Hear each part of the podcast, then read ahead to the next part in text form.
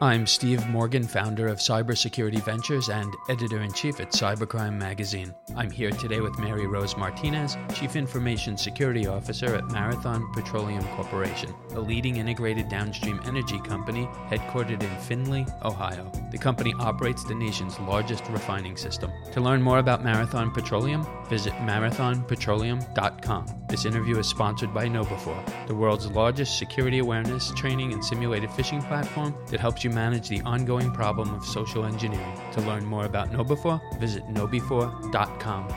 Mary Rose, welcome. Thank you for joining us. Thank you. Very glad to be here. So, Mary Rose, you're the CISO at a Fortune 50 company. Uh, you have more than 30 years of IT experience. Before we dive into the interview, maybe uh, give our audience a little bit background on yourself. Certainly. So, I'm originally from the Philippines.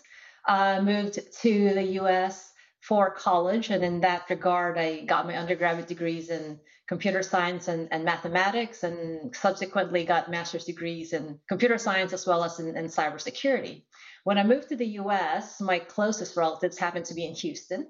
And so, as some would say, Houston is the energy capital of the world. So, started right off the bat in uh, oil and gas and have been in this industry for the last 30 years and had had a great opportunity really to work in a variety of roles from software r&d to sort of all the different roles within it uh, even a stint in, in, in marketing. Um, and now um, my latest is really in the cyber realm Wow, what a background. So, we're going to have to co- have you come on for a separate interview. We produced a documentary and wrote a book on women in cybersecurity, and it's all about role models. So, a lot of people watch, uh, you know, our podcast and they expect a technical deep dive, and there is certainly a lot of technology to cover. But I really want to talk to you today about the human side of security uh, specifically employees and companies. How important is it to keep them cyber safe? How important is it to train them?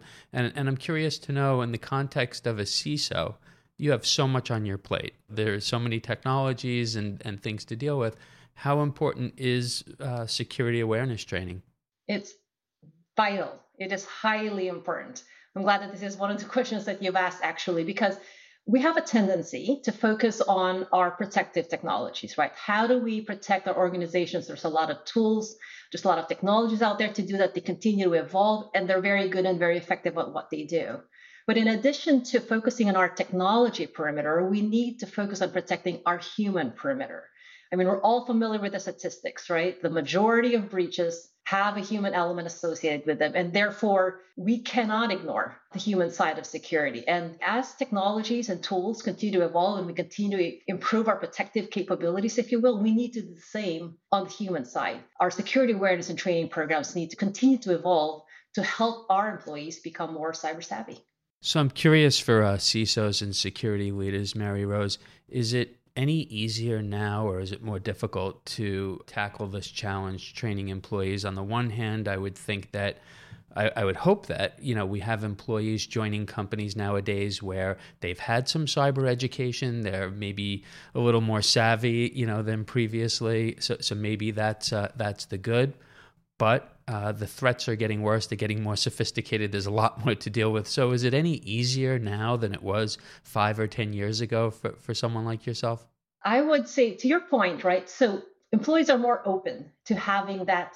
Uh, create that, that uh, cybersecurity training because it impacts their personal lives, right? If we think about technology and how it's permeated pretty much every aspect of our life, they're more open to learning. Okay, if I take this particular cyber tip, I can apply it to my kids, to my you know, tell my mom about it, you know, our neighbors, etc. And so there's some openness associated with that. But there's also the blurring of our personal and, and, our business lives, our personal and business devices, our personal and business data. And therefore, in some regard, it is a little bit harder because they have to make that distinction. They always have to be cyber aware. And as you very well know, the threat landscape continues to change. The threat attack vectors continue to change. So, uh, as an example, you know, everyone is not everyone, but the majority of folks are getting more and more familiar with phishing. Basically, phishing through email. What have cyber attackers now done? You see the prevalence of smishing, basically phishing through SMS. And there's inherently cultivating or taking advantage of human behavior where we have place inherent higher trust in text versus emails, where when humans are now, oh gosh, we you know we, we now know how to spot a, a, a phishing email, they're not taking advantage of moving that to threat. So it is harder in the sense that it keeps moving And we can never be complacent when it comes to, to, cybersecurity training and awareness. So you bring up uh, phishing, and of course, you know this is a, a threat we've been dealing with for you know the past 15 years. Unfortunately, it's not getting any easier.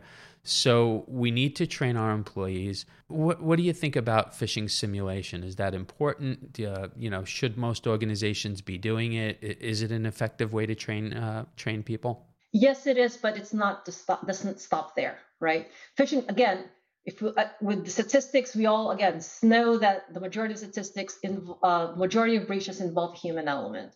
Those same statistics then say, go on to say that the majority of those breaches with the human element have to do with phishing. So absolutely, it's paramount to have phishing simulation training programs within an organization. But we cannot stop there.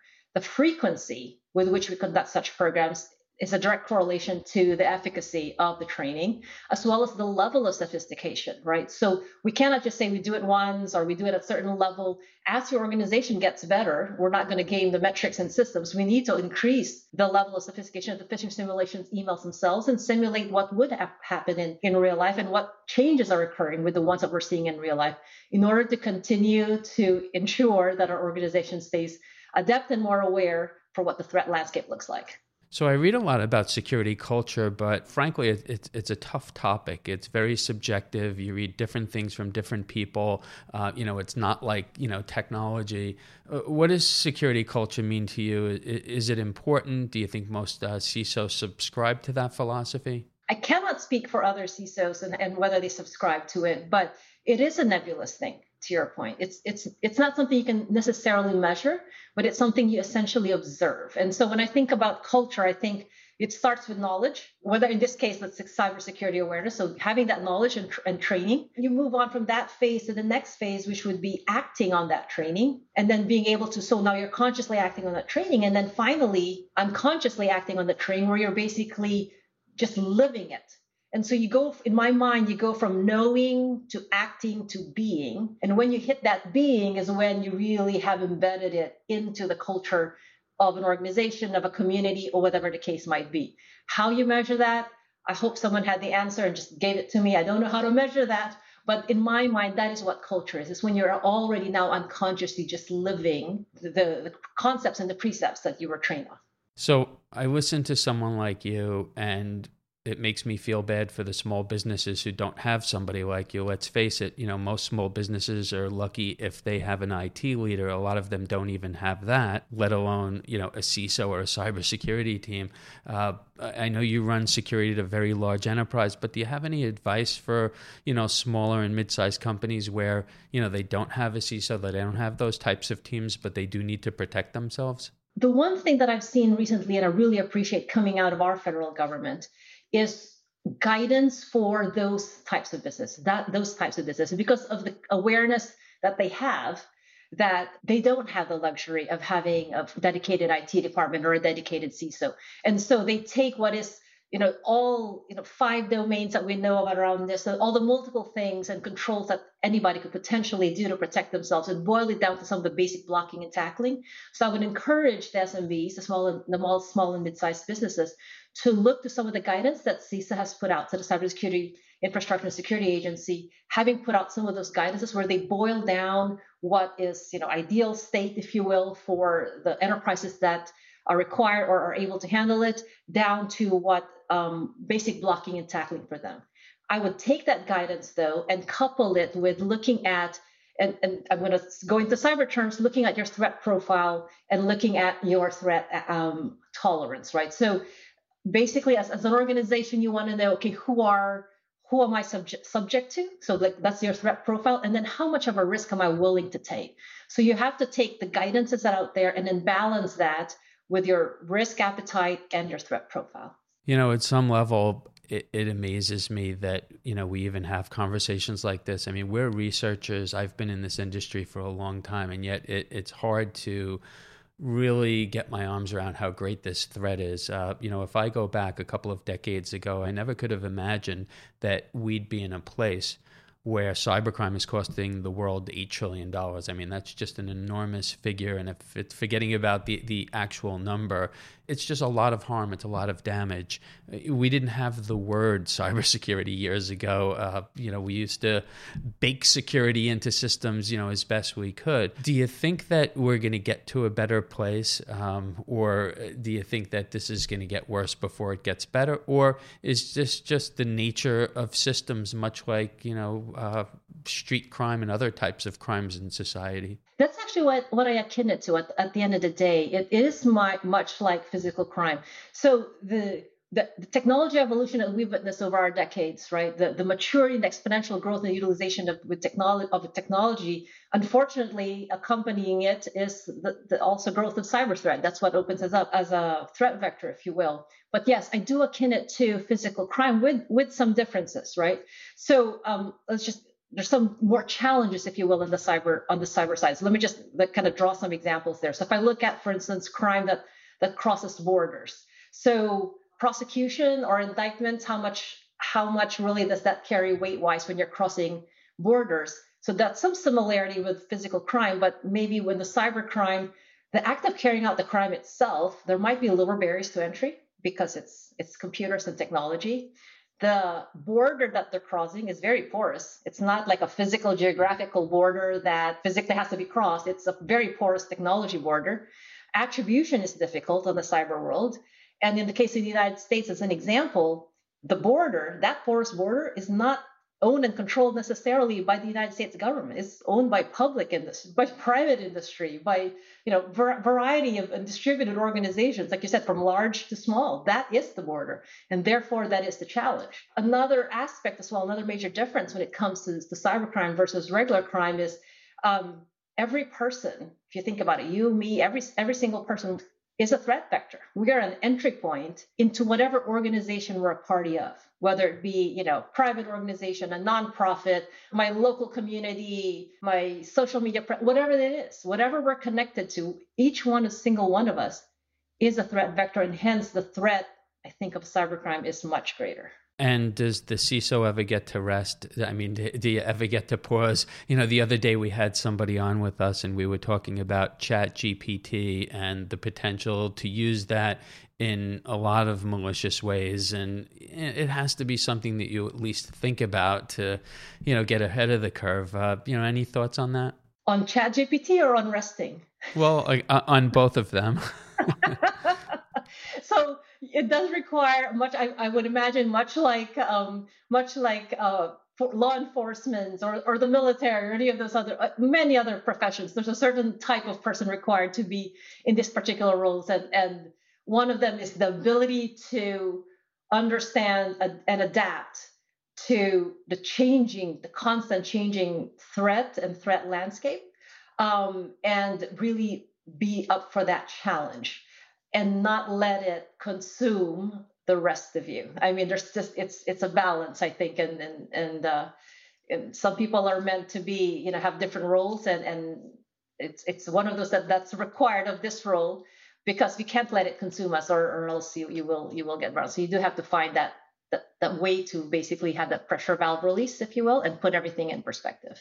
Yeah, well, it seems like every time there's a problem, you know, you think, okay, this is going to get better. This is going to go away, like ransomware, except it doesn't go away. It just, you know, grows and it gets worse. And then COVID hit, and suddenly we're thinking about how do we protect remote workers? That's a big issue. And then we think that, you know, COVID's going to finally go away and everyone's coming back to work. And now we're in this hybrid world. So, you know, but I, but I would like to get your thoughts on Chat GPT. And, you know, is it something that concerns you? Could that, you know, uh, present, uh, you know, new threats? I believe, as human history has demonstrated, anytime we have any kind of new invention, it is created for a particular purpose, but at the same time, humans tend to use it for other purposes. So very early on to say, but that is that is really the threat, right? I mean, we are just human nature. We have that tendency as human, like I said, regardless of what the invention is, human history has dictated that, and that's one we definitely need to to, to stay ahead of um, and just keep watch on.